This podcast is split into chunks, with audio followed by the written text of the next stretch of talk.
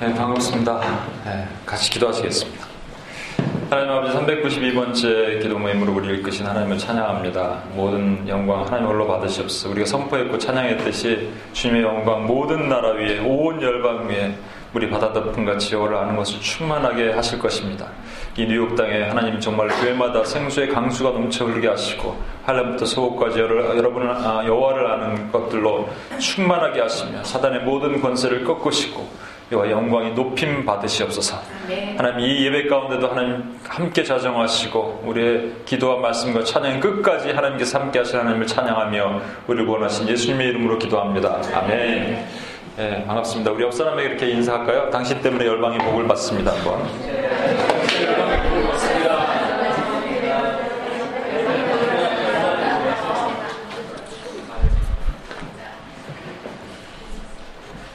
네, 우리 또 한국에서도 오시고 한국에서 지금 워싱턴 여러분 모르시는 분들도 있어요. 나중에 한번 소개하고 한국에서 또 워싱턴에 버지니아 있다고 오신 분도 있고.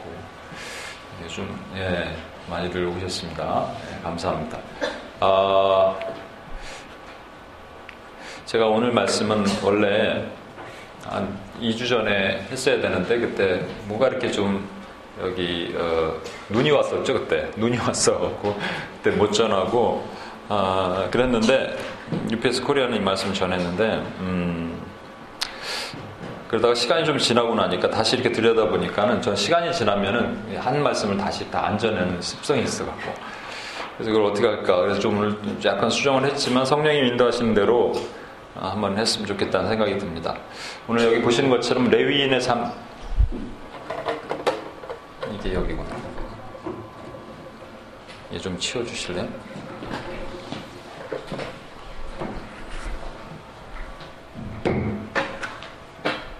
예, 레위인의 삶이라는 제목입니다. 이것을 왜 정했냐면 그 전에 우리가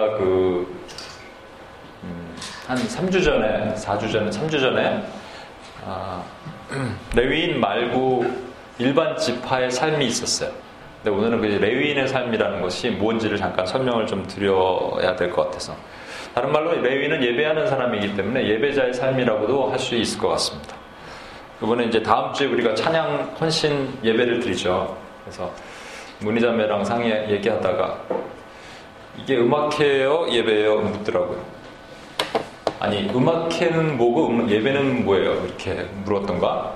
그래서 제가 글쎄요. 나 자주 생각해서 이게 잘 몰라갖고 구성 요소가 그러고 보니까 이제 저희 군준전도사 월십 알츠라는 수업을 듣게 돼 있는데 그 예배학이라는 수업을 듣게 돼 있거든요. 그러면 딱 하자마자 스몰 그룹 앉혀놓고 디스커션하게 해요. 예배 구성 요소가 뭐냐. 이제 보편적으로 나오는 게 말씀, 기도, 찬양 이 정도까지 나오죠. 그게 있으면 예배라는 거죠. 근데 뭐 추가적으로 나오는데 어떤 사람은 헌금 있어야 된다. 헌금도 있어야 되는구나. 광고 있어야 된다. 광고. 알터콜이라고 해서 이렇게 나와서 기도해 주는 거 있죠. 마지막에 그것도 있어야 된다. 주보 있어야 된다. 주보 별 얘기가 다 나왔어요. 그래서 수두룩하게 나왔어요. 예배 엘리먼트다. 필요한 것들이다. 이런 게 있으면 예배다라고 얘기하는 거예요. 근데 제가 가만히 듣다가 제가 이제 항상 영어가 짧아서 내 마음껏 표현을 못해서 그렇지 듣다가 아니 중요한 거 핵심을 두 가지를 얘기를 안 하는 거예요. 뭐가 빠졌죠? 예배를 받으시는 분과 예배를 드리는 사람 얘기가 빠졌잖아요. 그래서 제가 아니 예배를 받으시는 분과 예배를 드리는 사람 그 두 개, 그러니까 예배자와 하나님 이 두 개가 가장 중요한 거 아니냐고 얘기했더니 이상한 눈치로 나를 쳐다보면서 주로 이제 흑인들 남쪽 캠퍼스에서 들었거든요. 그때 한 과목을 흑인들이 이상하게 쳐다보면서 뭐 누가 몰라 이런 약간 눈치였어요. 그래서 제가 생각해보면 좀 민망했던 기억이 나는데 중요한 건 하나님과 예배자잖아요. 근데 하나님은 바뀌시지 않습니다. 그러면 결정이 나는 게 예배의 본질이 결정나는 거는 누구 때문에? 예배자 때문에. 그렇죠. 아까 우리 시작하기 전에 찬양팀과 그런 기도를 했는데 오늘날 한국 교회가 무너졌다, 뭐 미국 교회가 무너졌다, 교회가 무너졌다 하지만 교회가 무너진 게 아니에요, 여러분. 예배가 무너진 거예요, 사실은. 존 파이퍼라는 분 아시죠? 그분이 이런 얘기를 하셨어요. 선교도 좋고 전도도 좋고 뭐 기도도 좋고 다 좋지만 이건 툴이다. 이건 타겟, 골이 아니다. 우리의 골은 예배다 이랬거든요. 그러니까 예배를 무너뜨리면 교회가 무너지는 거예요. 예배를 구성하는 많은 엘리먼트 중에 몇 가지를 무너뜨리면 교회가 무너지는 거예요. 그렇죠? 뭐 예를 들면은 예배 중에 찬양이 있잖아요. 찬양. 아, 오늘도 우리 윤경재 너무 찬양 은혜스럽게 잘해서 요즘 제가 은혜를 받습니다. 눈이 이게 부어가고 있어요. 눈을 너무 눈물을 많이 흘렸어요. 근데 제가 기억나는 건 한 4, 5년 전에 코스타에서 그때는 그래 코스타에 사람들 많았을 때 한 1,200~1,300명 모였을 때.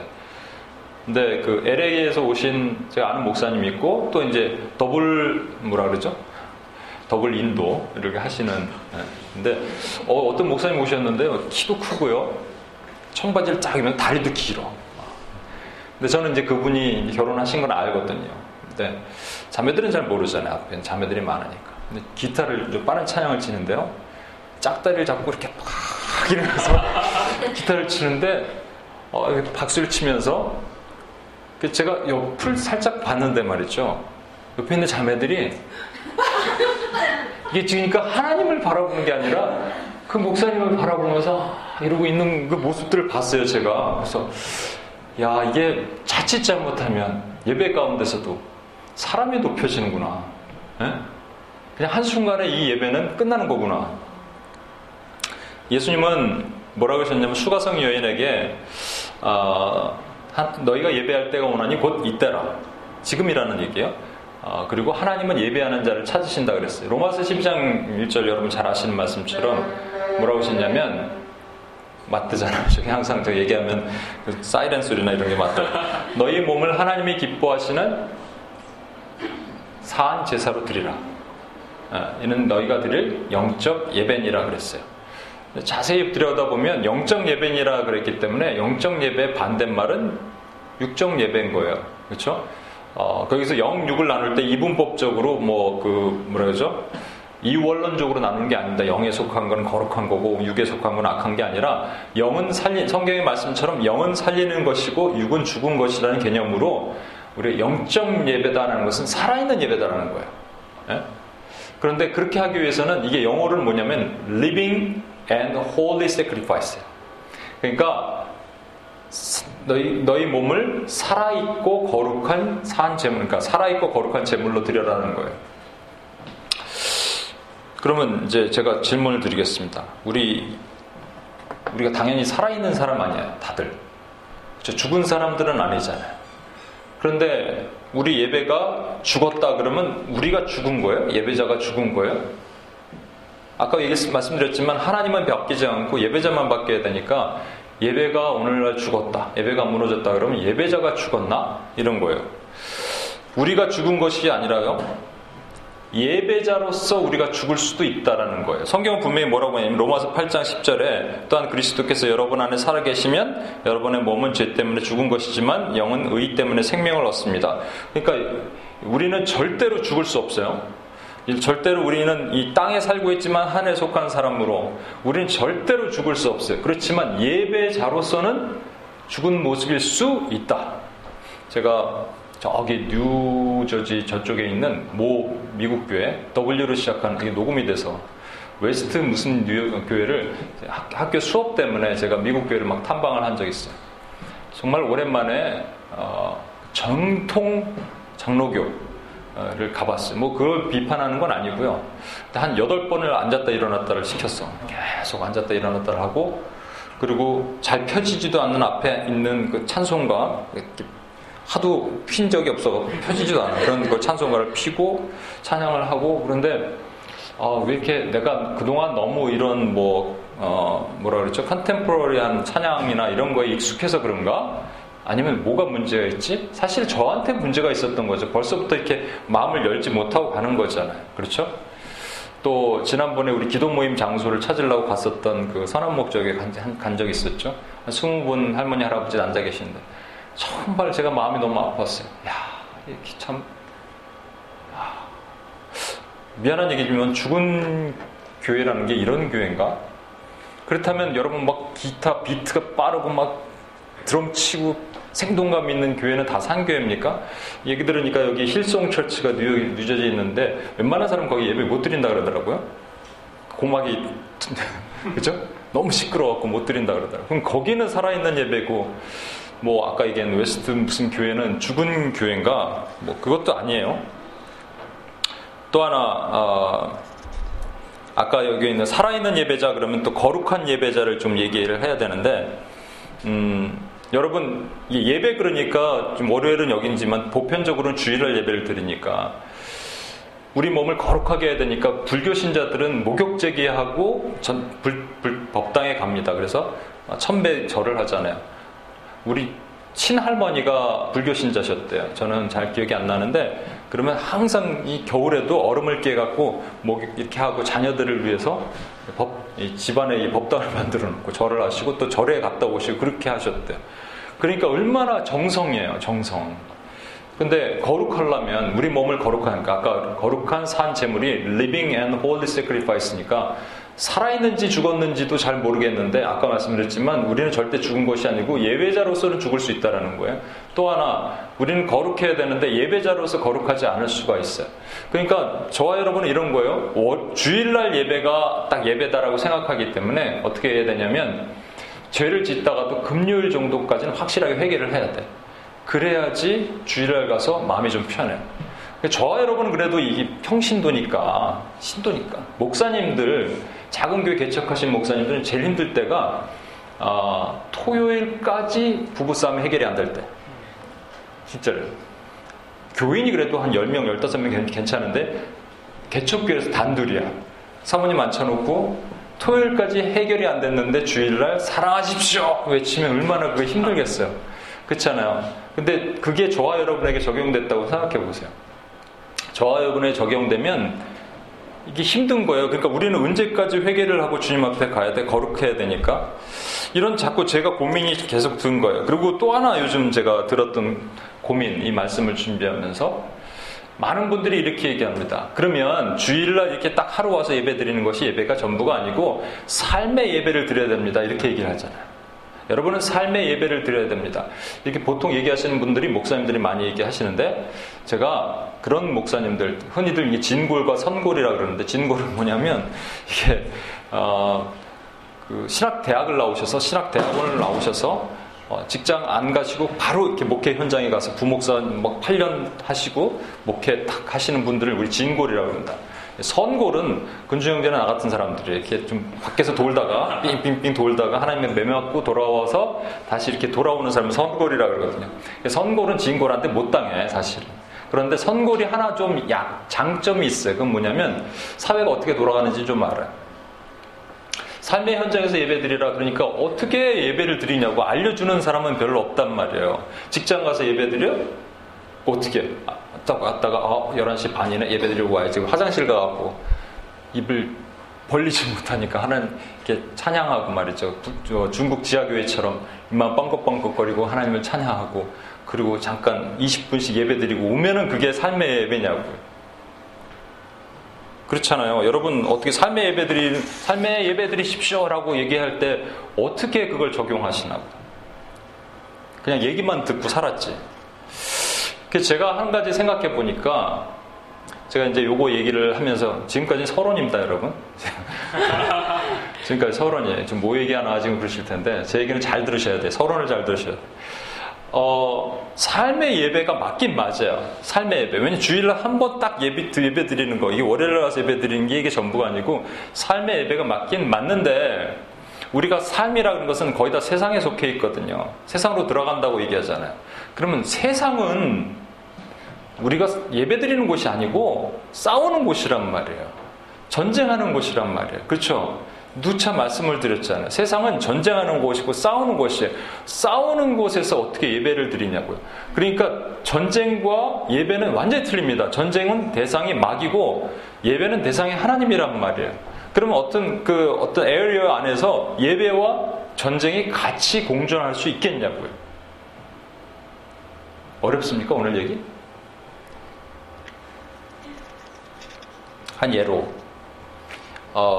좀 이따가 우리가 그 기도를 할 건데, IS라는 것 아시죠? IS가 교회들을 계속 공격하고, 얼마 전엔 니제르라는 땅에서 교회 막 방화하고 불도 지르고, 이라크에도 교회를 공격하고 그랬어요. 그러면 삶에서 예배를 드리라는데 지금 영적인 공격, 직접적인 핍박과 공격이 막 오는데 어떻게 그 사람들에게 그 말을 할 수 있냐고요. 삶에서 예배를 드리십시오. 지금 그들은 직접적인 핍박과 테러와 공격과 그 압제를 당하고 있단 말이에요. 또 하나는 좀 이따 또 우리 기도할 건데, 그건 뭐냐면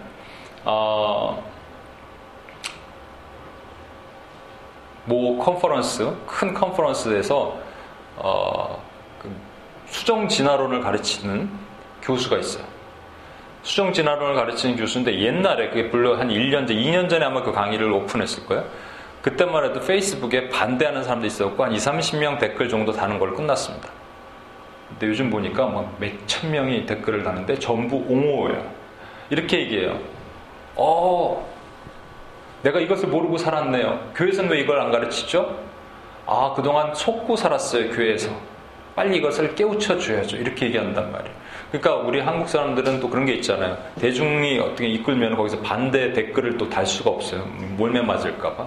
그런데 우리가 지금 삶의 예배자로 쓴다면 거기서 바른 얘기를 하고 바른 선포를 하고 대적해야 될 거 아니에요. 싸워야 될 거 아니에요. 근데 예배는 또 뭐냐고요. 제가 아는 자매가 옛날에 그랬어요. 여기 그래픽 디자인 회사에 취직을 했는데, 여기 그래픽 디자이너도 계시니까 프로젝트가 뭐가 들어왔냐면 문선명 통일교회 프로젝트가 들어왔어요. 이걸 할까 말까 나한테 막 고민했어요. 그래서 저는 뭐라고 얘기를 해줘야 되나, 진짜로. 그래서 그때는 그냥 기도해보세요 이렇게 얘기했는데, 제 마음은 하지 마세요 이런 거였거든요. 근데 이 사람이 이거 진짜 하지 않고 회사를 관뒀어요. 그런 결단까지 하더라고요. 근데 진짜 싸워야 되잖아요. 그러니까 잘 보십시오 여러분. 예배자로 쓰라는데, 삶의 예배자로. 실상은 예배자로 쓰기 이전에 싸움이 먼저 있기 때문에 이게 잘 안 되는 거예요. 제가 하나 비디오 클립을 보내드릴 텐데 좀 이따가 오늘 말씀을 읽어야 되는구나. 예, 말씀을 한번 읽어볼게요. 이걸 읽어볼까요? 제가 말라기서 2장 1절에서 4절인데, 여러분 말라기서는 구약성경이 제일 마지막이죠. 그죠? 구약성경이 제일 마지막인데, 제가 하는 퀴즈가 있습니다. 이 성경 66권 중에 이걸 읽을 때 정말 드라이하다, 심령들이 정말 말라있다, 말라있는 것 같은 성경이 어딜까요? 말라기, 진짜 말라기예요. 말라기는 말라있어요. 그래서 말라기는 아닌데 말라있어요.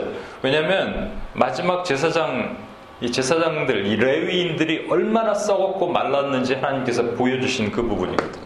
그래서 한번 읽어볼게요. 너희 제사장들아, 시작. 너희 제사장들아, 인생이 너희에게 같이 운명한다. 만물의 여호와가 이르노라. 너희가 말을 듣지 아니하며 마음을 두지 아니하여 내 이름을 영화롭게 하지 아니하며 내가 너희에게 저주를 내려 너희의 복을 저주하리라. 내가 이미 저주하였나니 이는 너희가 그것을 마음에 두지 아니하였습니다. 보라, 내가 너희의 자손을 꾸짖을 것이요 또 너희 저주의 인생의 똥을 너희 얼굴에 담을 것이다. 너희가 그것과 함께 제하여 너희를 하리라. 만물의 여호와가 이르노라. 내가 이 명령을 너희에게 내린 것은 너희와 새로운 나의 언약이 항상 있게 하려 하는 줄을 너희가 아느니라. 네, 똥을 좀 강조를 하시네 다들. 최근이 아니고 아주 오래전에 2001년도에서 2003년도까지 만든 영화가 있습니다. 반지의 제왕이라는 영화가 있어요. 1, 2, 3편까지 나왔고, 여러분 반지의 제왕에는 특히 3편이 왕의 귀환이라는 파트는 아카데미상 11부분의 수상을 했어요. 그래서 배너랑 타이타닉, 반지의 제왕이 아마 공동으로 가장 많이 할 거예요. 그만큼 영향력이 있었던 영화고요. 톨킨이라는 사람이 이 작품인데, 톨킨은 C.S. 루이스의 친구예요. 여러분 잘 아시는 것처럼 C.S. 루이스의 친구인데, 이분이 크리스찬인, 원래는 캐톨릭에서 크리스찬으로 이렇게 바뀌면서 이 반지의 제왕에 어떤 미닝을 줬어요. 그런데 그건 누구도 몰라요. 본인이 설명하지 않았으니까. 그런데 한 부분을 보면 우리가 알 수 있을 것 같은데, 이거 좀 틀어주실래요? 네. 그 다음에.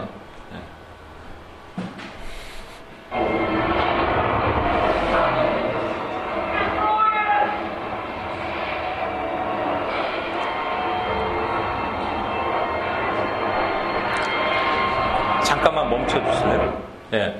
이게 뭐냐면, 이게 제일 마지막 장면쯤에 해당되는 건데, 반지가 하나 있거든요. 이 반지는 사우론이라는 마귀 같은 존재가 이 반지를 만들었어요.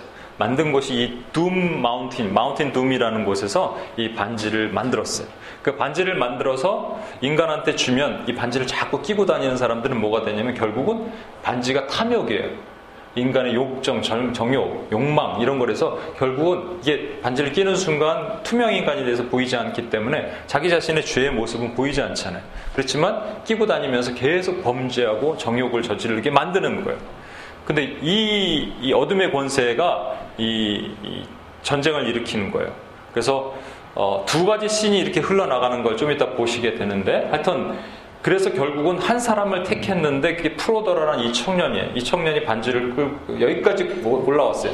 아까 외친 약간 통통한 형제, 그 사람은 샘이라는 친구인데, 샘을 누구로 보면 좋겠냐면 저는 그냥 성령님이라고 생각해요. 샘, 성령님이 지금 우리한테 얘기를 하는 거예요. 지금 계속적으로 반지를 던져라, 반지를 버려라. 그런데 막판 돼서 못 버리는 거예요. 그때 우리의 또 다른 모습이 하나 나타나는데, 그게 My precious 하는 그 사람이 나타납니다. 여기 한번 봐주세요.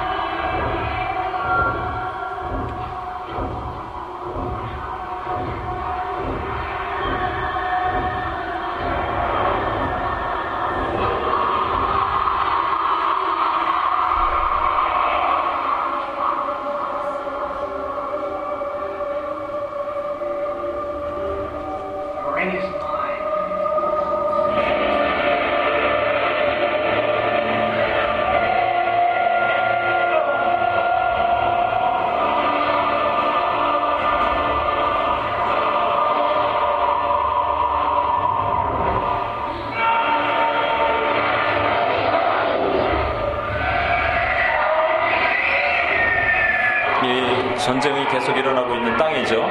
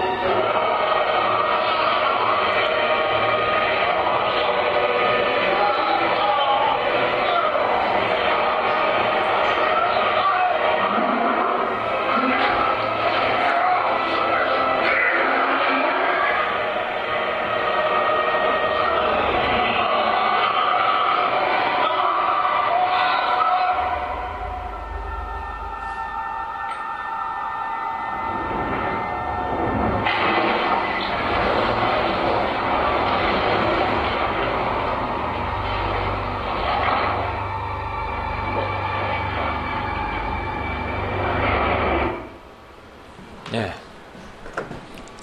계속 보기를 원하시면 나중에 집에 가서 보시길 원하고,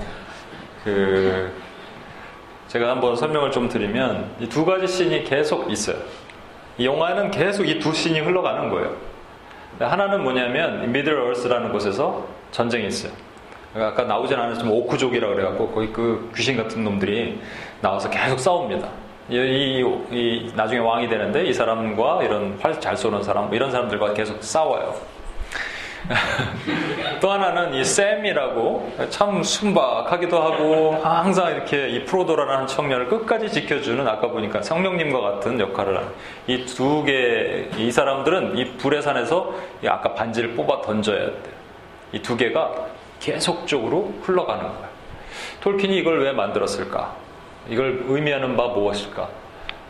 꼭 그런 뭐 정답이 있는 건 아니지만 이 두 가지, 우리의 싸움은 영적 싸움, 아까 얘기했죠. 세상에 나가서 영적 싸움을 해야 돼요. 그렇지만 동시에 이게 필요하다는 거예요. 이게 뭐냐면, 이게 바로 반지를 빼버리는 순간 내가 순결과 living sacrifice, living and holy sacrifice, 거룩한 산 제물로서 하나님께 다시 드리는 예배자로서의 회복의 삶을 드리는 거예요. 여러분, 애굽 땅은요, 애굽 땅에는 저와 여러분이 진노의 자녀로 있었다는 거, 이거 뭐 여러 번 보시는 분들만 아시니까, 진노의 자녀로 있었다가 거기서 하나님께서 출애굽 시키시는 순간 우리 아이덴티티가 자녀로 바뀌었다고 얘기했죠. 자녀에서 이제 가나안으로 들어가면 뭐가 된다고요? 뭐? 군사. 근데 군사된 자녀, 그냥 군사는 아니죠. 용병도 있으니까, 돈 주고 쓰는 용병도 있으니까 우리는 군사된 자녀가 되는 거예요. 군사된 자녀의 삶이 어떤 삶이냐면 12지파의 삶이에요. 12지파. 근데 여러분, 이 이스라엘은 몇 개 지파가 있습니까? 12지파라 그러면 마음이 어려워집니다. 제가 12지파, 13지파예요. 13지파가 남았단 말이에요. 그죠?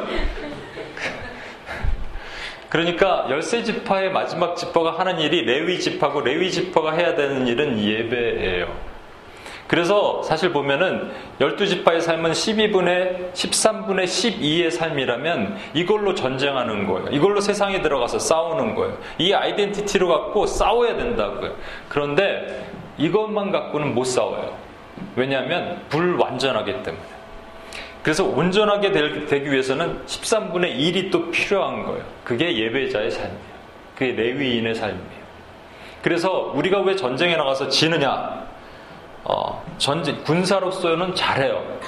뭐 영적 전쟁도 잘하고 손을 들고 기도하고 목소리도 크고, 우리 나중에 좀 명수한 선생님, 뭐 희성 선생님 기도할 때 근데 왜 영적 전쟁에서 지느냐 하면 예배자로서 서지 못했기 때문에 지는 거예요. 그래서 13분의 12를 13분의 1과 더해서 1이 되게 만들어야 돼.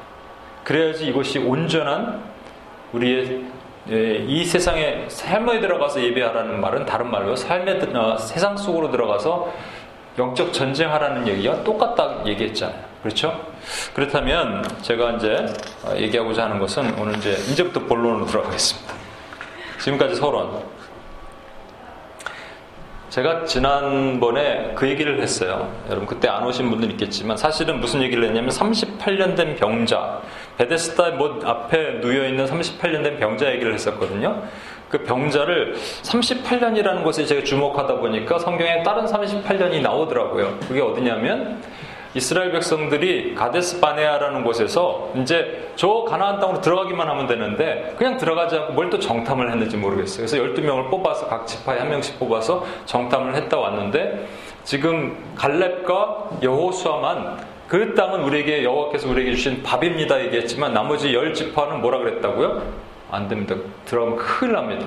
거기는 거인들이 살고 있고 아낙 자손이 살고 있고 우리는 그들에 비하면 메뚜기와 같은 존재입니다라고 얘기했단 말이에요. 거기서 끝났으면 괜찮은데 한마디 더 했어요. 그들은 우리보다 강하다. 그들은 우리보다 강하다. 이게 왜 하나님의 진노를 사서 38년 동안 광야를 돌게 만들었냐고요. 그들은 우리보다 강하다 해서 우리라고 얘기하는 거예요. 이스라엘 백성들의 우리는, 나는 너의 하나님이 되고 너희는 나의 백성이 되리라 했기 때문에, 그들은 우리보다 라고 얘기했을 때 하나님과 한 몸이에요 원래. 그렇기 때문에 그들은 하나님보다 강하다라고 얘기하는 거예요. 그들이라고 말하는 것, 실제적으로 들어가서 싸워야 될 이 군사된 장면에서 싸워야 될 이것이 상징적으로 말하는 것은 실제 일곱 족속이 의미하는 것이 아니고, 살아있는 일곱 족속이 얘기하는 게 아니고 어둠의 권세, 마귀를 얘기하는 거예요. 그렇다면 마귀는 하나님보다 강하다. 나도 의도하지 않게 말하게 된 거예요. 이것이 하나님의 큰 진노를 산 거예요.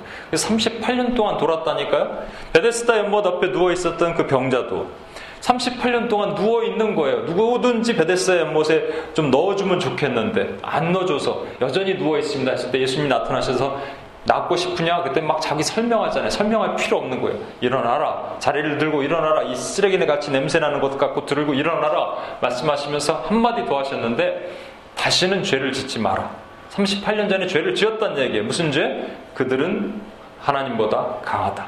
그들은 우리보다 강하다. 얘기했다는 것이 하나님 앞에 아주 치명적인 하나님 앞에 죄를 지었어요. 그러면 그것의 얘기의 연장선으로 아까 이것의 얘기의 연장선으로 제가 예배자 얘기를 하나 더 한 거예요. 자, 이제 오늘 다시 한번 본문으로 들어가서 여기 뒤에 나오죠. 한번 읽어볼게요. 만군의 여호와가 이르노라. 시작.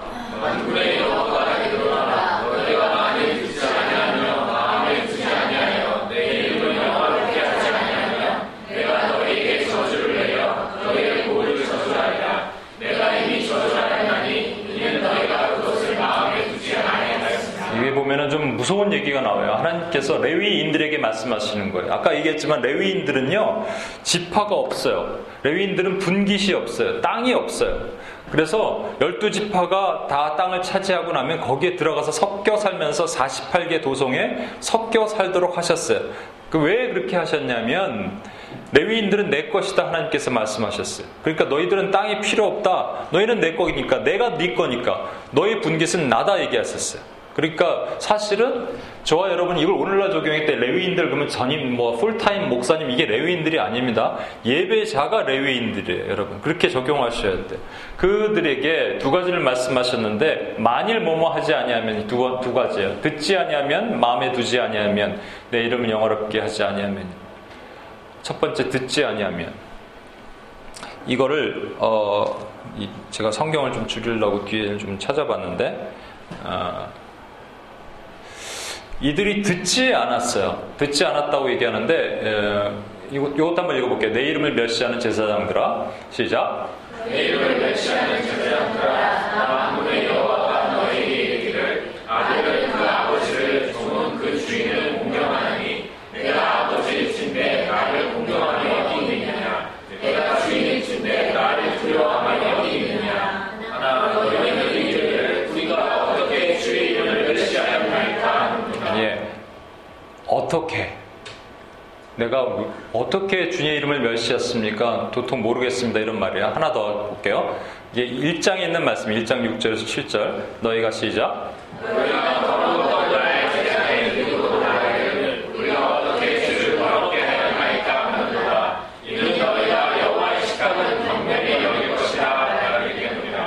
지금 문제는 뭐냐면 분명히 죄를 지어서 주님 보시기에는 나를 공경하지 않는 것으로 보이고 내 식탁을 더럽혀서 아무런 재물이나 더러운 재물을 가져오고 눈먼 재물, 습진이나 피부병 있는 이런 재물 가져올 수 없는 재물들을 가져와서 제단 위에 쌓았는데 하나님께 앞에 얘기하는 거예요. 우리가 어떻게 주의 이름을 멸시했습니까? 우리가 어떻게 주를 더럽혔나이까 얘기했다는 거예요. 아까 핵심이 뭐예요? 레위인들에게 첫 번째 말씀은 너희가 만일 듣지 아니하면이에요. 그러니까 들을 귀가 없는 거예요. 하나님께 말씀하셨는데 이게 뭐냐면 회개하라고 말씀하셨는데 회개거리가 생각이 나지 않는 거예요. 심각한 영적 무감각증에 빠지는 겁니다. 그래서 하나님의 회개는요 하나님의 은혜예요. 지난주에 우리가 좀 회개의 시간이 좀 있었던 것 같은데 회개는 하나님의 은혜예요. 그래서 회개조차 막히면 내가 영적으로 심각하게 지금 아주 심각한 손상 상태에 있다라고 여러분 보시고 하나님 앞에 다시 무릎을 꿇어야 돼요. 여러분 그 중국 지하교회 뒤에 있나? 이것도 한번 볼게요. 한번 틀어주세요. 지난번에 한번 봤었는데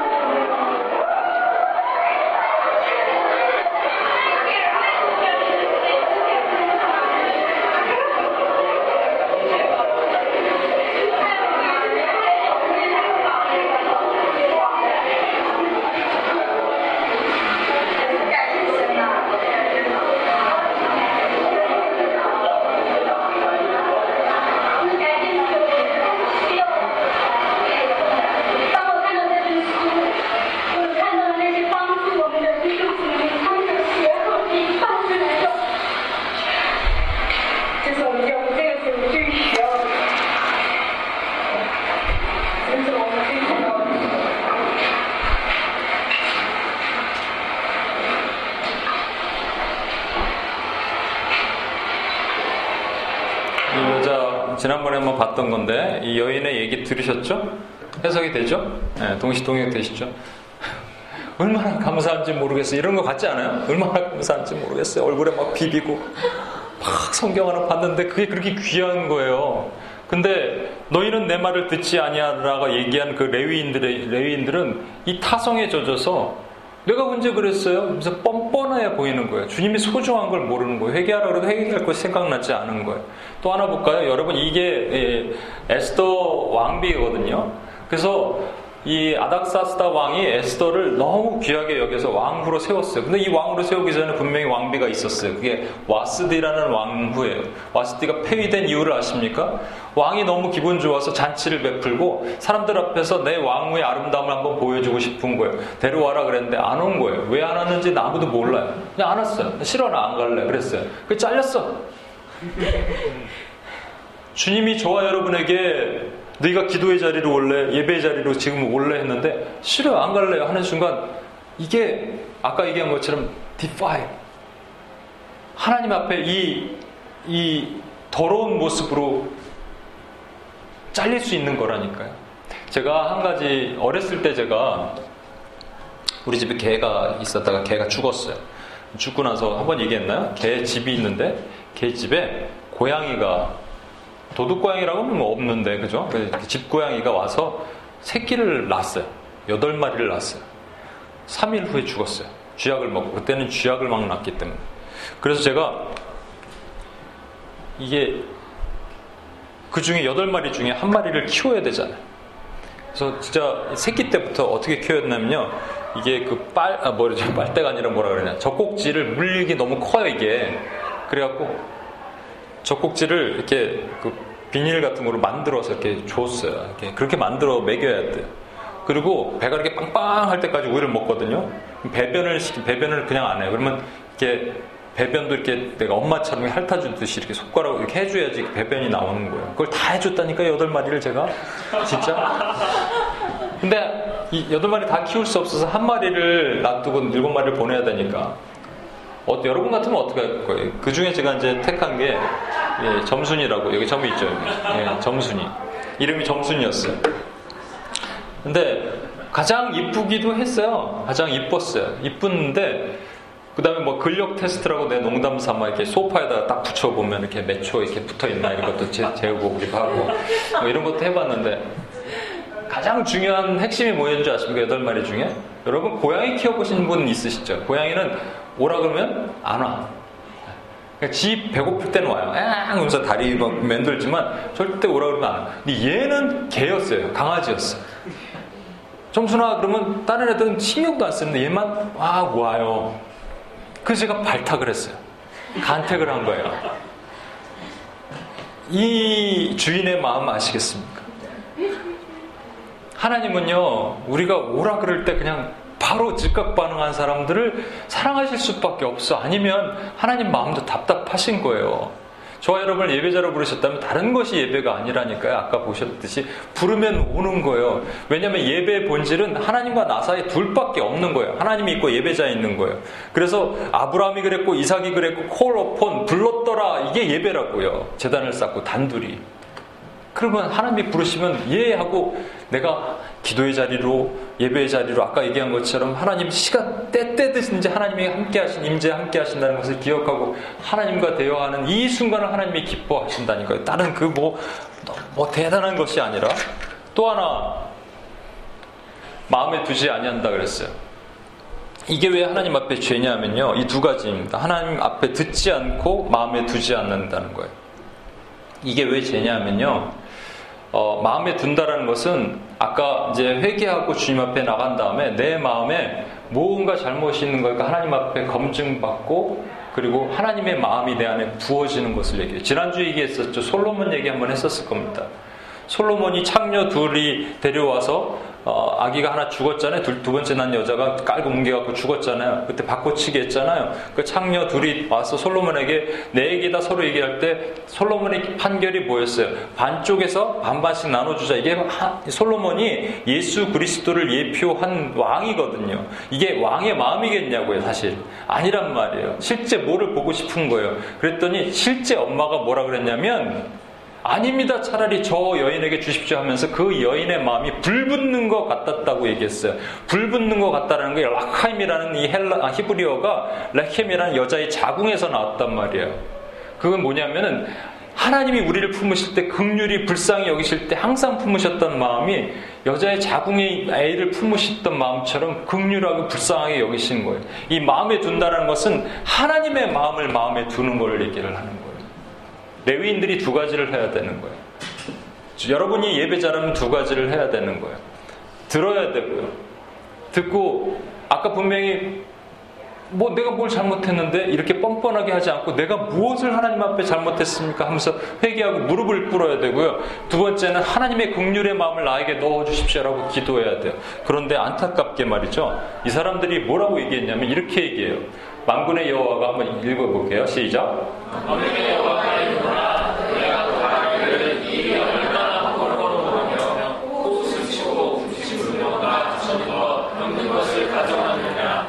너희가 이같이 보험을 가져오니 내가 그것을 너희 손에서 받겠느냐. 이는 여호와의 말이니라. 이 얼마나 번거로운 거의 영어가 뭐냐면 what a burden. 여러분은 주일날만 예배 드리면 되지 월요일까지 이렇게 오셔서 얼마나 번거로워. What a burden. 그래서 안 와도 상관이 없어 사실은. 근데 하나님이 부르셔서 지금 이 자리에 지금 와 계시는 거잖아요 여러분. 근데 우리 삶 가운데 이렇게 얘기하는 경우가 너무너무 많이 있는 거예요. 아까 얘기한 것처럼 레위인 예배자는 첫 번째로 들어야 되고 그 다음에 하나님의 마음을 우리 안에 넣어야 돼요. 그러면 burden이 생길 수가 없어요. 도리어 긍휼한 마음으로 하나님 내가 무엇이 간데 이 자리에 왔습니까? 하나님께 그 은혜를 구하면서 무릎 꿇을 수 있는데 뒤에 얘기. 자 여기까지 보면 말이죠. 제사장들아 내가 너에게 이같이 명령하노라 말씀하시면서 만일 듣지 아니하며 마음에 두지 아니하며 내 이름을 영화롭게 하지 아니하면 너에게 저주를 내릴 것인데 이미 저주가 내렸다라고 말씀하시면서 아까 우리가 읽었던 것처럼 꾸짖을 것이요 똥 너희 절기에 희생의 똥을 얼굴에 바를 것이라. 그러니까 얼굴에 똥칠하고 다닐 것이다 이런 말씀이잖아요. 그러면 아주 이제 이미 레위인들은 끝난 거예요. 예배자는 끝나고 더 이상 소망이 없다라고 얘기하는 것처럼 보이는 거예요. 오늘날 한국교회, 미국교회, 여기 뉴욕의 교회도 많이들 얘기합니다. 요즘 2011년 기준으로 이민자 수가 또 뉴욕은 감소했고 그리고 교회인은 점점 사람의 수가 줄어들고 사람의 수를 좀 많이 따지니까 뭐 그걸 떠나서 하여튼 교회가 점점 어렵다 그러고 교회는 점점 무너져간다는 얘기들 너무 많이 해요. 그런데 아까 얘기했잖아요. 교회가 무너지는 것이 아니라 예배가 무너지는 거라고요. 예배자가 무너지는 거라고요. 그렇다면 정말로 소망이 없는 거냐고요. 그게 아니라 이 말씀이 우리에게 희망이 되는 거예요. 만군의 여호와가 시작. 만군의 여호와가 일어나 내가 이 영역을 너희에게 예의와 내 이와 세운 나의 언약이 항상 있게 하려 함인 줄을 알리라. 이 레위와 세운 언약이 뭐냐면요. 이겁니다. 찾아보진 않고 제가 설명을 드릴게요. 민수기 3장에 나오는 이 말씀이에요. 레위인들은 분깃이 없다고 얘기했어요. 근데 레위인들을 세워라. 12지파에서 한 명씩 장자들이 있으면 그 장자의 수만큼 처음 태어난 마다들의 수만큼 레위인들을 세워라 얘기하시는 거예요. 그 얘기 뭔지 아십니까? 레위인들을 왜 세우는 줄 아세요? 장자라는 건 뭐냐면요. 마지막에 출애굽할 때 이스라엘 백성들이 장자를 다 죽였거든요. 하나님께서. 그러나 문지방에다 피를 바른 그 집은 건너 넘어갔어요. 그게 유월절이에요. 그렇죠? 그 장자, 내 아들을 주고 너희 아들을 살린다 라고 말씀하시는 거예요. 그 피값을 내가 레위인들을 세워서 받기를 원하노라 하시는 거예요. 그러니까 지금 제가 어렵게 얘기했지만 저와 여러분은 엄밀히 말해서요 예배자로 설 자격이 없어. 유일하게 예배자로 하실 수 있는 분은 바로 이 말씀 뒤에 나오는 아주 독특한 말씀을 가진 한 사람이 있어요. 그것이 바로 예수 그리스도의 예표인데 이렇게 설명하고 있다고요. 생명과 평강의 언약을 그 분에게, 그 사람에게 세웠는데 그 사람만이 사실상 온전한 예배를 드릴 수 있어요. 예수님만이 온전한 예배를 드릴 수 있다니까. 여러분 보세요.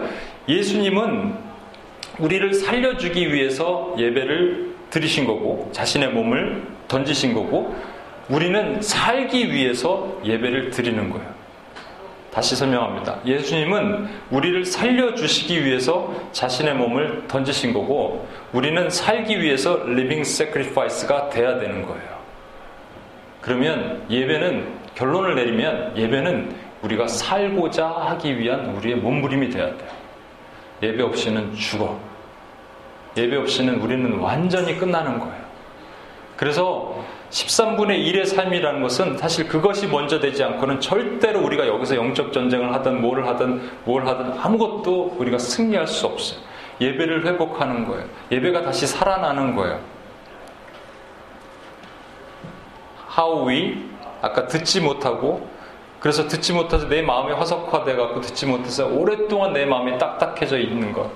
그리고 하나님의 마음에 부어지지 않아서 긍휼과 자비가 없이 내가 그냥 무감각중으로 예배를 여태까지 드렸다면, 하나님 앞에 한 번만 여러분이 자복하고 다시 한번 예배로 서기를 원합니다 하면 하나님께서 쓰실 거예요. 나는 예배자로서 자격이 없습니다. 여전히 더러운 몸이라니까요. 아까 이 거룩한 재물을 가지고 와야 된다고 얘기했잖아요. 원래 재물은요, 짝눈이라도 안 되고 뭐 절름발이라도 안 되고 습진 버짐이 있어도 안 되고 이 고환이 터져도 안 되고 아무것도 안 되는 거예요. 그런데 그런 모습으로 저와 여러분이 있다니까요. 이런 모습이 있는 사람들이에요. 저와 여러분 중에서 정상적인 사람이 누가 있어요? 하나님 앞에 자격 있는 사람이 누가 있어요?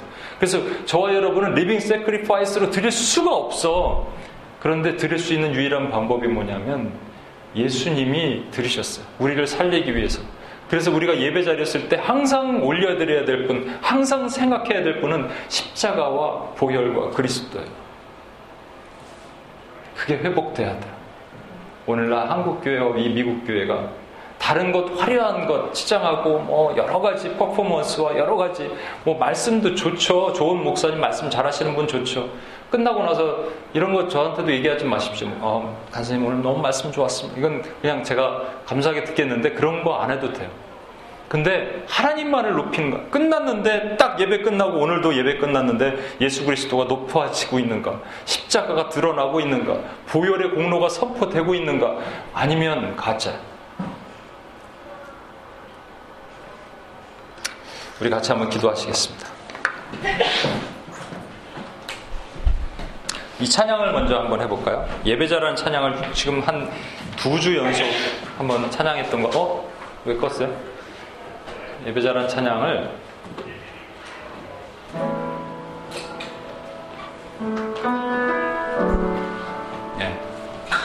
이 찬양을 먼저 같이 하고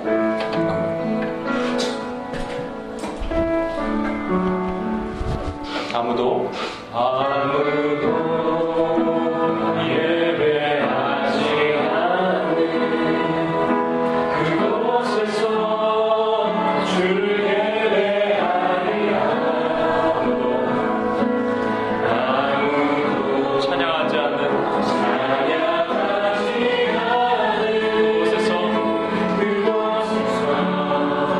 주를 찬양하리라.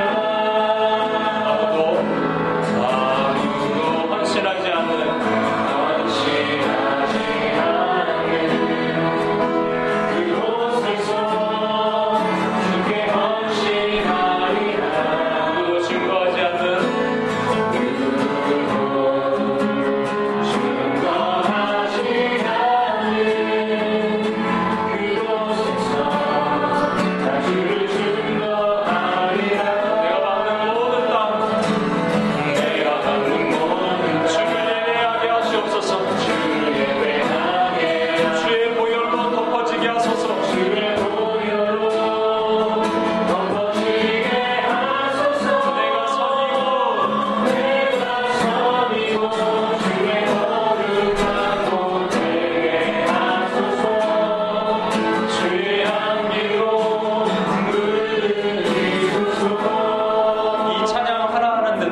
때까지 제가 말씀드렸잖아요. 우리가 every single moment의 예배의 모든 순간은 예수 그리스도가 높여져야 되고 십자가의 보혈이 흘러나가야 되고 예수님의 이름이 여기서 드러나야 돼요. 이 찬양 한번 할 때 한번 해볼게요. 한 번만 해볼게요, 여러분.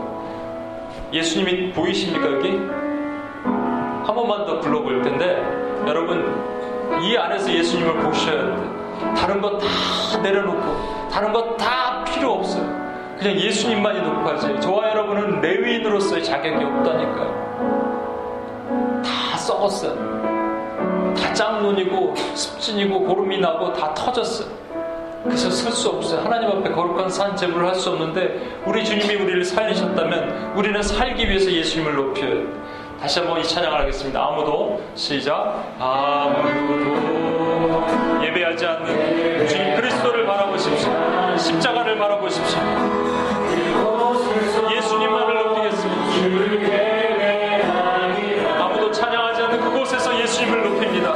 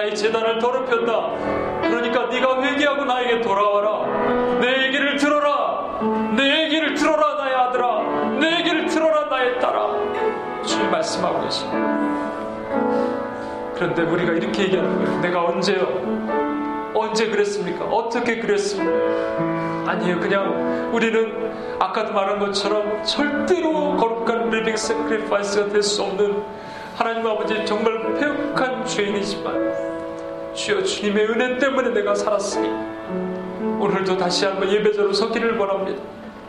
그런 레위인으로 서기를 원합니다. 하고 우리가 고백하고 나가야 됩니다.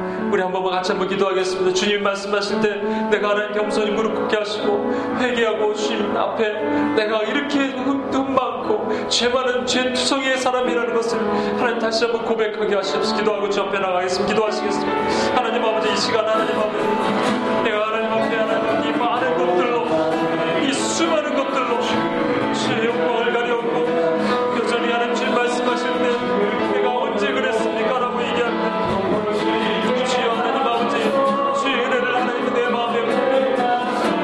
예수 그리스도와 이곳은 내가 주님 앞에 설 수 없음을 고백합니다.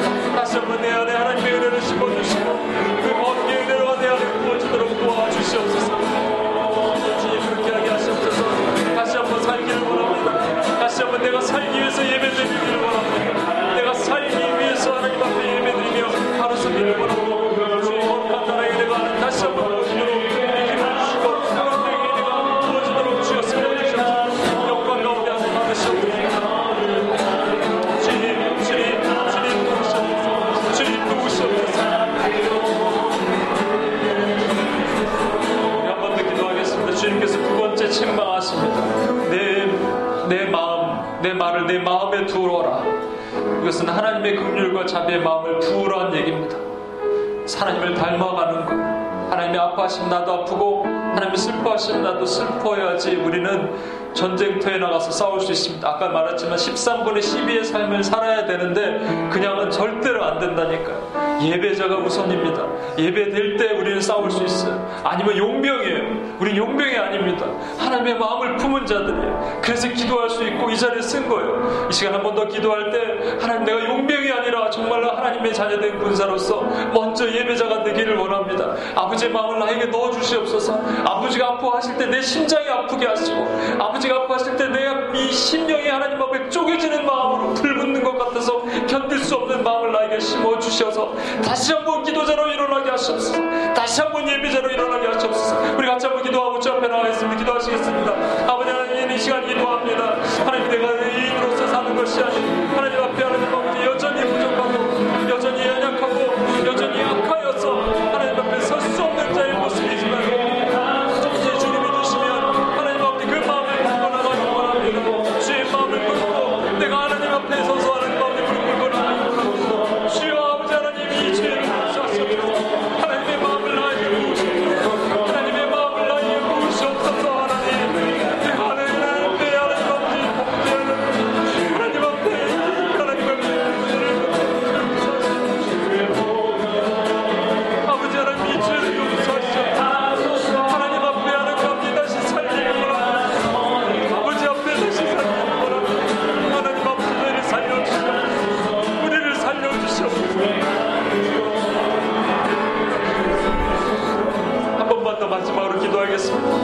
예수님께서 예배자가 되신 것은 예수님은 원래 레위지파가 아닌데도 불구하고 멜기세덱의 반차를 따라서 대제사장이 되셨습니다. 그리고 스스로 제물이 되셨습니다. 그 이유는 뭐냐면 우리를 살리기 위해서입니다. 그렇다면 우리가 예배드릴 이유는 우리가 살기 위해서입니다. 그래서 예배는 우리를 살리는 겁니다. 예배는 우리를 살리는 건데 이렇게 한번 우리 고백했으면 좋겠습니다. 여러분 영적으로 많이 묶여 계십니까? 괜찮습니다. 이렇게 고백하십시오. 하나님, 내가 살기를 원합니다. 내가 살아나기를 원합니다. 하나님, 내 예배 가운데 소망이 있게 하시고 하나님 기쁨이 있게 하시고 내가 살아나게 하시옵소서. 내가 살아나게 하시옵소서. 우리 한번 같이 한번 기도하고 마지막으로 기도하고 나갑시다. 하나님 아버지, 시간 기도합니다. 하나님 아버지, 내가 예수님의 은혜로 살아나기를 원합니다. 이 사람들이 하나님 앞에 다시 살아나기를 원합니다. 오 주여, 주님이 아니고서는 내가 살아날 수 없습니다. 주님이 은혜가 아니고서는 내가 살아날 수 없습니다. 주여, 하나님 앞에 예배의 은혜가 내 안에 영원되고 다시 살아나기를 원합니다. 주여, 이 살아나는 은혜가 일어날 수 있도록 하나님의 은혜를 다시 한번 보여주십시오.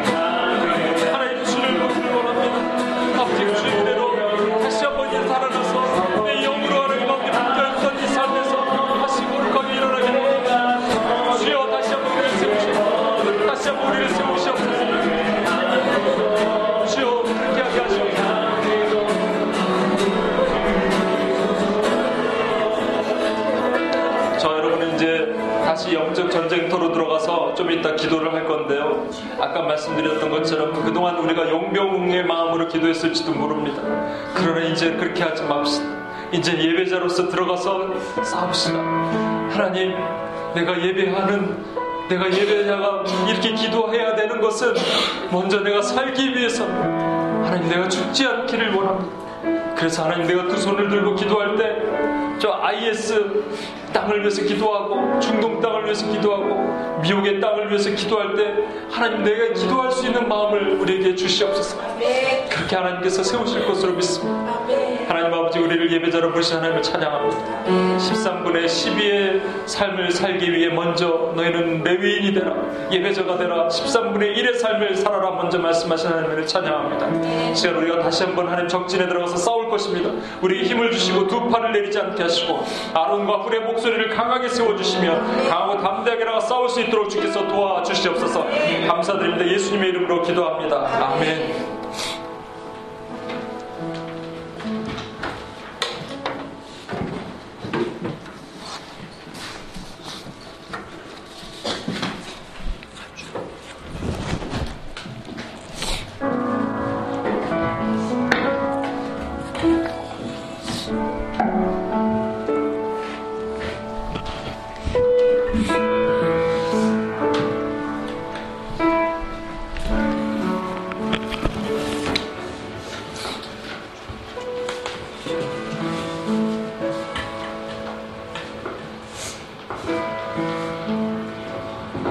392번째 유유피지 요르단의 드루즈 종족.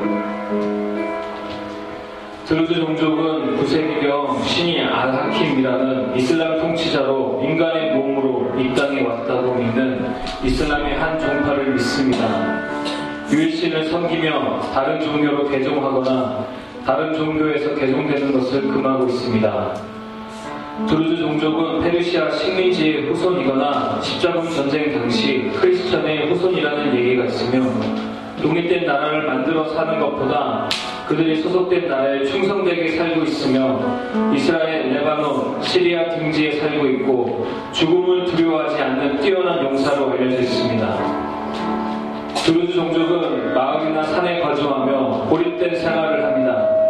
최근까지 여자는 12세에서 15세 사이에 결혼하고 남자는 16세에서 17세에 결혼을 하며 타 종교의 사람들과 함께 살기에 그들과 잘 섞이고 어디에 살고 있느냐에 따라 무슬림처럼 기도하거나 크리스천처럼 기도하기도 합니다.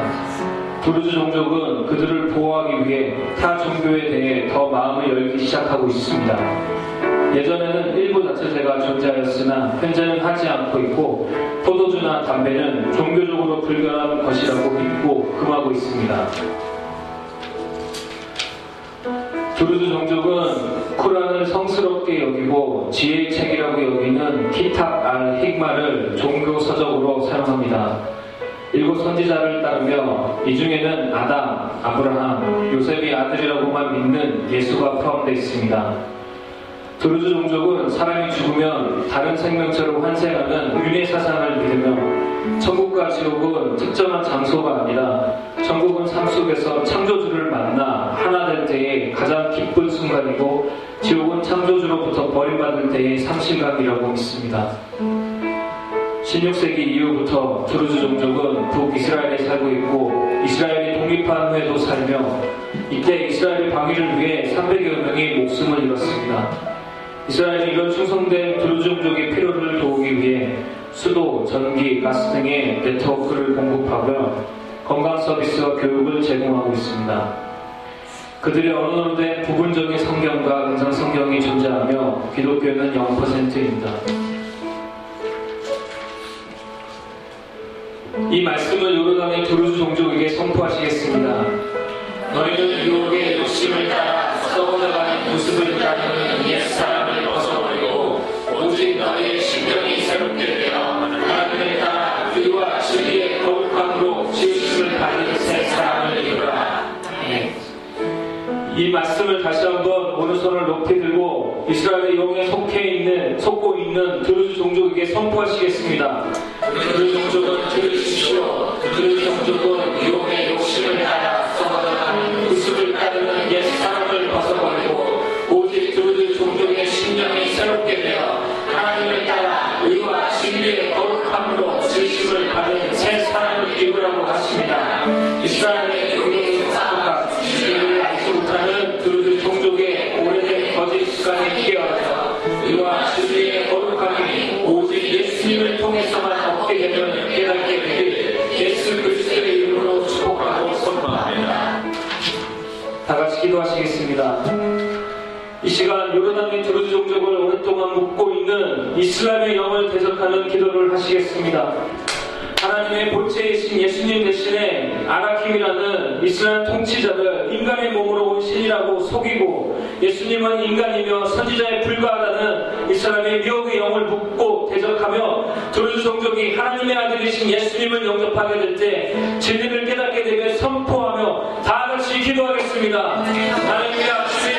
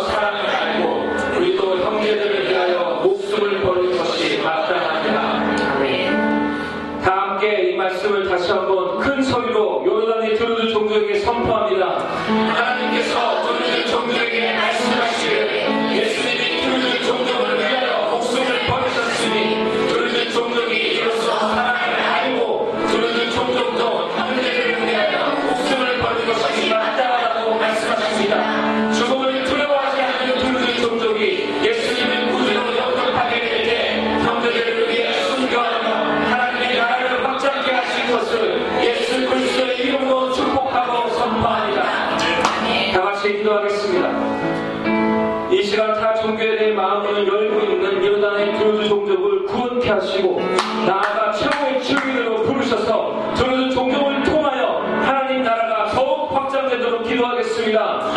죽음을 두려워하지 않는 조루종족이 역시 죄인을 위해 죽음을 두려워하지 않았던 예수님의 사랑을 영접하여 순교를 각오하는 최고의 주인으로 예수님의 사랑을 전할 때 잃어버린 영혼들이 돌아오며 하나님 나라가 확장되는 역사가 일어나길 다같이 간절히 기도하시겠습니다. 아멘.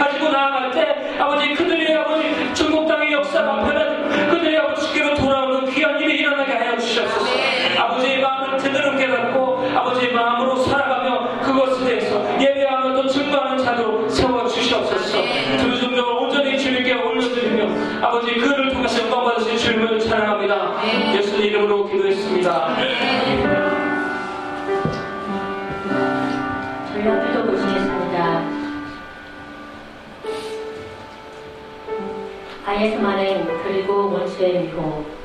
IS 즉 이슬람 국가는 점차 그 세력이 확대되고 있을 뿐 아니라 그 만행이 잔혹해지고 있습니다. 얼마 전 일본인 기자 고토 씨를 참수한 데 이어 요르단 조종사를 화형시키며 자신들의 존재에서 부각하며 세상을 위협하고 있습니다. 그러나 그런 측면에 우리가 주목해야 할 것은 혹세 무민하는 일부 종말론자들이 불과 몇 년 전까지만 해도 이란 혹은 중국이 게시록에 등장하는 아마비론의 전쟁을 일으키는 주체가 된다고 했다가 지금은 다시 IS가 그 정체라고 하여 주의 백성들을 계속 현혹하고 있다는 것입니다. 성경의 증언대로 땅에 속한 사람들은 짐승을 보고 놀라는 모습들이 계속적으로 일어날 것이지만 교회가 깨어서 보아야 할 것은 이미 아마게돈의 전쟁 징후, 즉 귀신의 영에 의한 교회의 배교가 도처에 일어나고 있고 교회는 이미 많은 곳에서 무너지고 있다는 것입니다. 또한 정반대로 많은 교회는 극단적으로 평화다 평화다를 주장하며 이러한 세상의 지구에 대해 눈과 귀를 감아 마지막 때에 깨어서 기도하지 못하도록 하고 있음을 보아야 할 것입니다. 이러한 상황에서도 하나님은 IS의 만행으로 인심을 잃게 하여 많은 무슬림들이 도리어 기독교에 관심을 갖게 하고 계심을 보게 됩니다. 이 마지막 때에 더 깨어서 IS와 같은 온갖 테러와 전쟁의 위협으로부터 교회를 보호하시고 짐승에 걸린 아마게돈의 포도수로부터 성도들의 믿음을 지키시도록 기도해야 합니다. 이 말씀을 IS 만행으로 고통받고 있는 땅과 IS 등의 현상에 집착하여 영적 전쟁의 대상을 제대로 보지 못하는 교회들을 향해 선포하시겠습니다.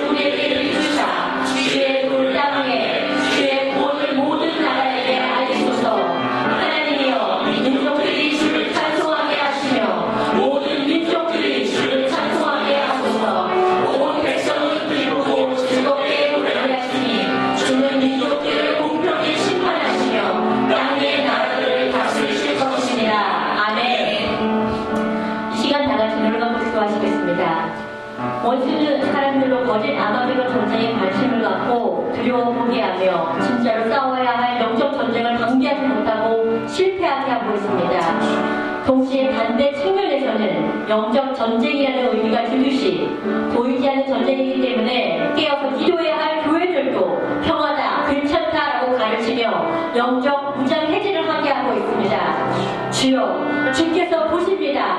이 마지막 때에 원수가 뿌려놓은 올가니에 걸려 넘어가는 교회들을 긍휼히 보시고 영적인 눈과 귀를 열어주시사 깨어서 원수를 배척하고 영적 전쟁에서 섞이고 타협하지 않고 거룩한 교회로 서도록 주의 오른손으로 보호하여 주옵소서. 먼저 저희가 기도할 것은 IS의 온갖 잔인한 테러와 만행으로부터 주의 백성들을 보호하시고 저 잔혹한 원수의 이빨을 깎으시도록 기도하시겠습니다. 계속적으로 테러와 위협으로 전 세계가 공포에 떨고 있는 가운데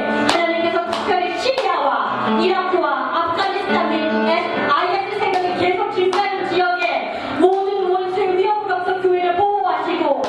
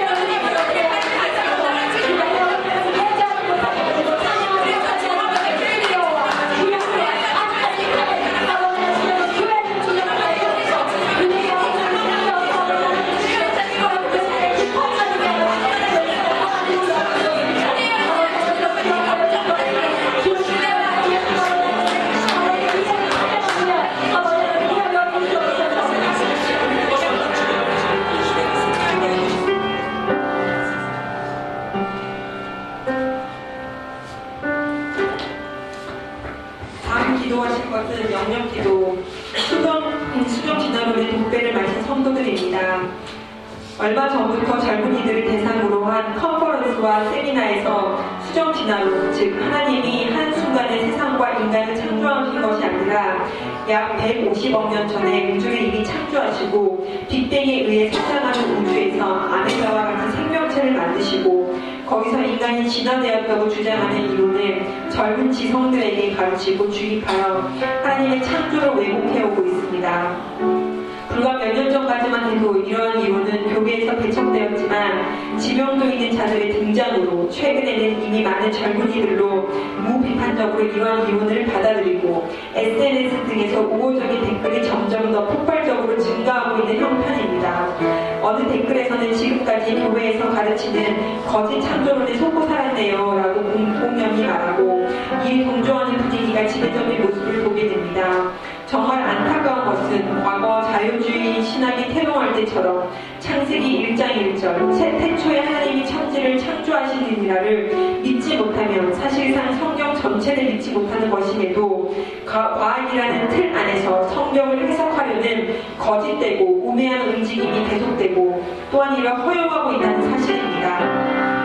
성경은 교회가 음료로 인해 놀라고 또 놀랄 것이라고 말씀하시는데 이는 심판받아야 할 음료가 도리어 성도들의 피를 마시고 있고 또한 매우 가까운 곳에 그 음료가 존재하기 때문입니다. 따라서 기도자가 해야 할 일은 음녀의 권세로 교회가 배교하게 하는 영적 아마겟돈 전쟁으로부터 원수를 대적하고 그 교회들을 깨우는 것임을 다시 기억해야 할 것입니다. 이 말씀을 사회, 교육, 과학 영역 가운데 미혹당하지 않고 깨어 기도할 크리스찬들에게 선포하시겠습니다. 또 내가 들으니 하늘로부터 다른 음성이 나서 이르되 내 백성아 거기서 나와 그의 죄에 참여하지 말고 그가 받을 재앙들을 받지 말라. 그의 죄는 하늘에 사무쳤으며 하나님은 그의 불의한 일을 기억하신지라. 네. 이 시간 다같이 기도하시겠습니다. 원수는 그 옛날 자유주의 신학이 득세할 때의 방법과 같이 무조건적인 믿음의 수용을 조롱하며 인간으로 하여금 스스로 판단하게 하라 하는 합리주의적 전술을 사용하고 있고 이것으로 오늘날 수정 진화론과 같은 거짓의 산물이 만들어지고 있음을 봅니다. 주여 원수가 거짓의 물을 반가시려 주의 백성들을 미혹하고 넘어뜨리려 하고 있음을 주께서 아십니다. 이제 주의 강한 손으로 저 미혹의 권세를 꺾으시고 그 거짓의 소가 넘어간 영혼들이 다시 주께 돌아오게 하시고 다시 저 거룩과 정결로 일어나게 하옵소서. 아멘. 먼저 기도하실 때 거짓의 영들이 교계와 과학계의 크리스찬들을 미혹하여 수정 진화론과 같은 거짓된 가르침을 더 확산하지 못하도록 묻고 파하는 기도를 하시겠습니다. 모든 거짓의 아비가 주는 속임수로부터 교회를 보호하시고 귀신의 영의 속임수에 무너지고 있는 많은 교회들이 다시 성벽을 수호하고 일어나 파수하여 원수와 토해내는 비실리의 부의 강력으로 대적하게 하시도록 다같이 기도하시겠습니다.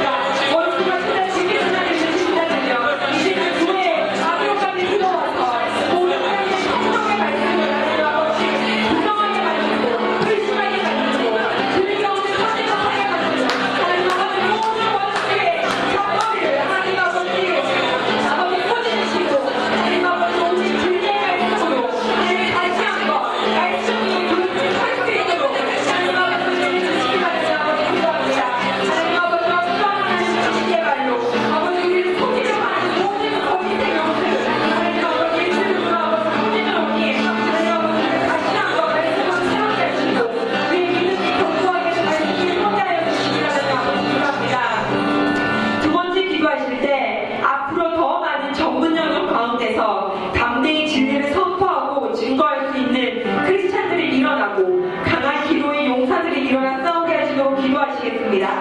영적 악마의 손의 전쟁터에서 각각 전문 분야에서 담대히 이것이 진리다라고 얘기할 수 있는 담대한 크리스찬들이 일어나게 하시고 무너진 영역마다 맞서서 기도하는 기도의 파수꾼들이 더 많이 일어나게 하시도록 다 같이 기도하시겠습니다.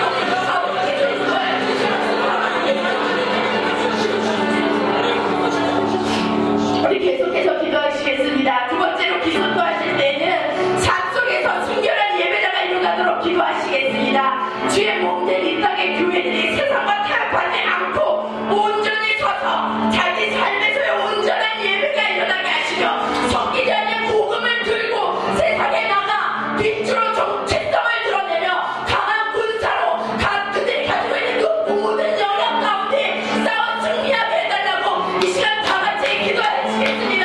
하나님 주님 아버지, 정말 기도자들을 세워주시옵소서. 예배자들을 주님 아버지 세워주시옵소서. 하나님 그들이 가지고 있는 그 삶의 영역들 가운데마다 주님 아버지 저도 온전한 삶의 예배가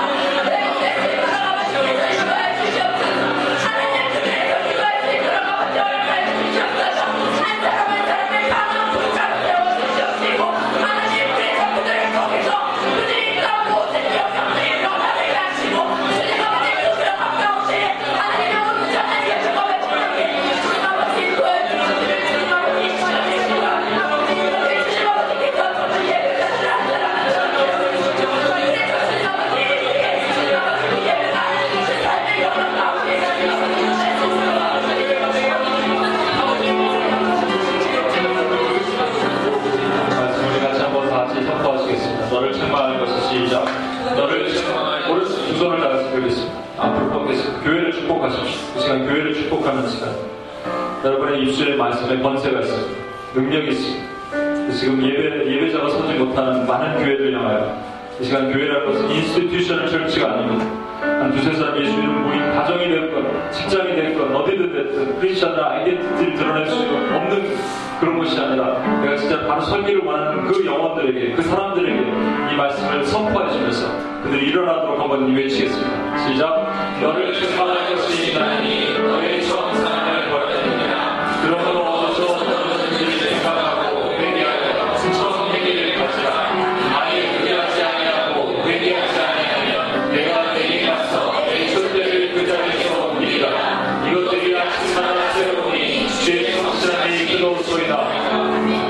하나님 시작. 하나님 아버지, 천사를 잃어버려 점점 냉랭히 들어가고 있음에도 그것을 깨닫지 못하고 어디서 떨어졌는지 회개하지 못했던 우리의 죄를 주 앞에 회개한다. 천사를 잃어버린 예수 교회와 같이 주의 촛대를 옮기시기 전에 우리로 무릎 꿇고 주 앞에 다시 자복하는 회개 운동이 이 땅과 저 땅에서 다시금 불을 끄며 일어나게 하시옵소서. 아멘. 한번 더 보겠습니다. 그러므로 시작. 그러므로 우리가 내가 하나님의 모든 자비하심으로 너희를 구하노니 너희 몸을 하나님이 기뻐하시는 거룩한 산제물로 드리라. 이는 너희가 드릴 영적 예배이라. 하나님, 세상으로 나아가 하나님께서 택하신 내 이름을 사랑 예배하는 영적 삶을 제대로 살지 못하고 예배자의 본인의 잘못을 회개합니다. 또한 예배자의 근본이 되는 말씀과 기도를 중심에 하지 못해 우리 모든 거룩한 산제물로 주님께 온전히 드리지 못하고 무기력하게 영적 삶에서 마지막으로 손 앞으로 뻗으시고 여러분이 섬기시는 교회, 여러분이 아는 교회, 여기서는 건물 있는 교회를 얘기하는 제도적인 교회를 포함해서 우리 한번 축복합시다. 이렇게 마지막으로 한번 여러분 마음을 다해 외칩시다. 혹시 또 여러분 가운데 근처에 무너져가는 교회가 있습니까? 예배가 회복되지 못하는 교회가 있습니까? 화려함은 있지만 참 예배자가 없고 하나님 없고 예배자 없는 교회들이 있다라고 생각하면 그분들 여러분 축복해 주십시다. 여러분 올려주십시오. 여러분이 지금 선포하고 원수를 대적하고 하나님의 교회가 일어나도록 선포하는 순간 하나님 회복이 있을 것입니다. 다시 같이 한번 통성으로 같이 한번 축복하며 일어나도록 선포하며 기도하겠습니다. 하나님 아버지, 시간을 기도합니다. 하나님 아버지, 시간을 기도합니다. 하나님 아버지, 시간을 기도합니다.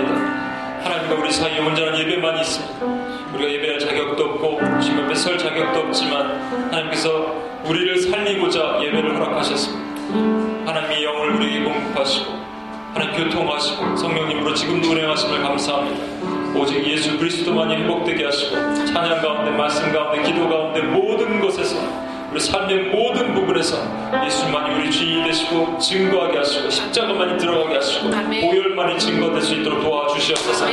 하나님 무너진 교회를 향해서 기도하였듯이 다시 회복될 것입니다. 그곳에서 하나님 예배자들이 일어날 것입니다. 하나님 그곳에서 파수꾼들이 일어날 것입니다. 그곳에서 기도자들이 일어날 것입니다. 주여 그렇게 하게 하여 주시옵소서. 하나님 이 뉴욕당의 교회를 축복하며 뉴저지의 교회를 축복하며 한반도의 교회를 축복하며 미국의 교회를 축복합니다.